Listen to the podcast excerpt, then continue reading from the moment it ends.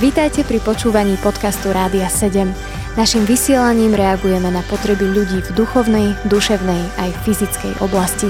Cez ETR Rádia 7 chceme odrážať vzťah s Bohom v praktickom živote. Keď pán Boh stvoril tento svet, tak čítame v knihe Genesis v 2. kapitole, keď už eh, stvoril aj človeka, tak je napísané v 2. kapitole v knihe Genesis, zo všetkých stromov záhrady smieš jesť, ale zo stromu poznania dobra a zla nesmieš jesť, lebo v deň, keď budeš z neho jesť, istotne zomrieš.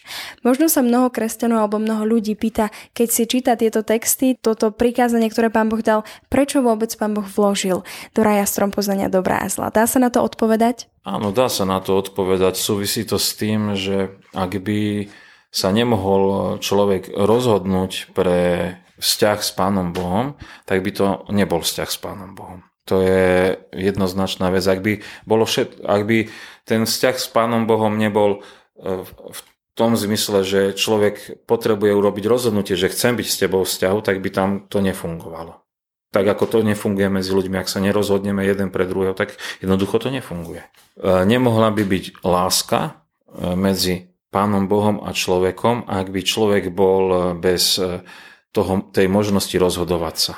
Lebo láska sa rozhoduje dať. To je práva láska. A preto Adam s Evou túto možnosť mali. Neustále dôverovať, neustále sa rozhodovať, byť vo vzťahu s Pánom Bohom a to je vlastne láska. A tak sme boli stvorení pre tento vzťah lásky.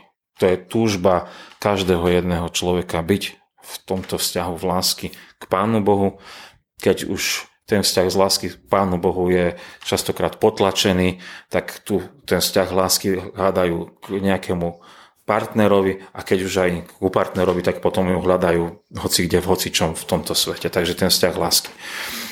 V súvislosti s týmto poznáme taký výraz, že slobodná vôľa. Mohol by si vysvetliť, čo to vôbec znamená? Máme túto slobodnú vôľu aj my dnes. Je to veľmi komplikovaná otázka. Celé knihy sú o tom napísané, či má alebo nemá človek slobodnú vôľu. Sú okolo toho celé teologické systémy.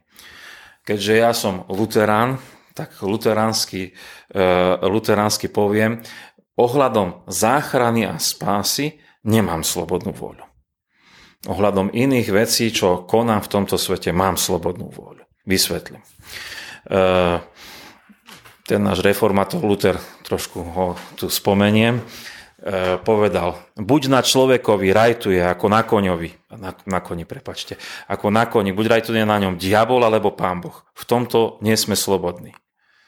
Neviem, ako to je, ale jednoducho to je obrovská Božia milosť, že pán Boh nájde hriešnika, a toho diabla vyhodí z toho sedla a nastúpi tam pán Boh a človek sa stane znovu zrodeným veriacim kresťanom a už pán Boh na ňom jazdí. Takže toto je, v tomto sme neslobodní. S Erasmom obrovské knihy si vymenili o tom, že či máme alebo nemáme ohľadom spásy slobodnú vôľu.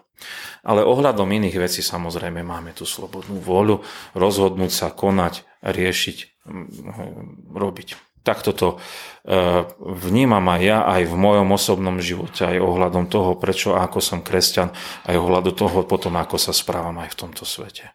A čo to svedčí o Božom vzťahu ku nám, že sa rozhodol nám dať túto slobodnú voľu? No to je jeho stvoriteľský plán, lebo on nás stvoril ako milujúce bytosti. Keby chcel nás mať robotov, tak nás naprogramuje ako počítač a presne vie, čo urobíme a nerieši.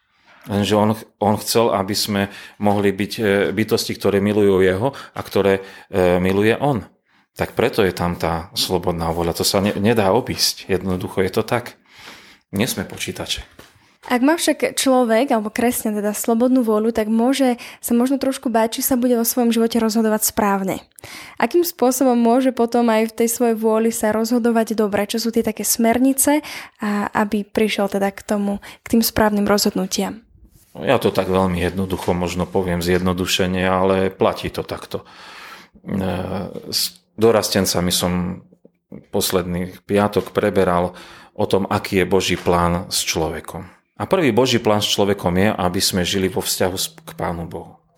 No a keď e, dievča randí s chlapcom a čím ďalej sú viacej spolu, tým viacej sa poznávajú a tým viacej chce chlapec splniť dievčaťu, to, čo mu na očiach vidí a dievča chlapcovi, čo vidí na očiach, že no, v takom ideálnom prípade.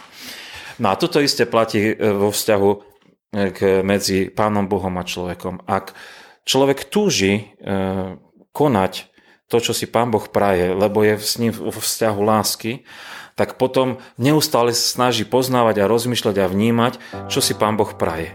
A, a splniť to. No a ako to zistíme? Úplne jednoducho.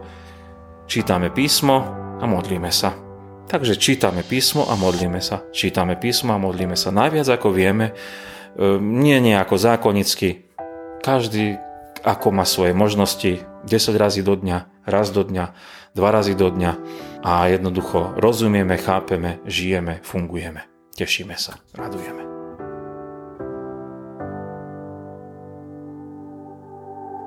Počúvali ste podcast Rádia 7. Informácie o možnostiach podpory našej služby nájdete na radio7.sk.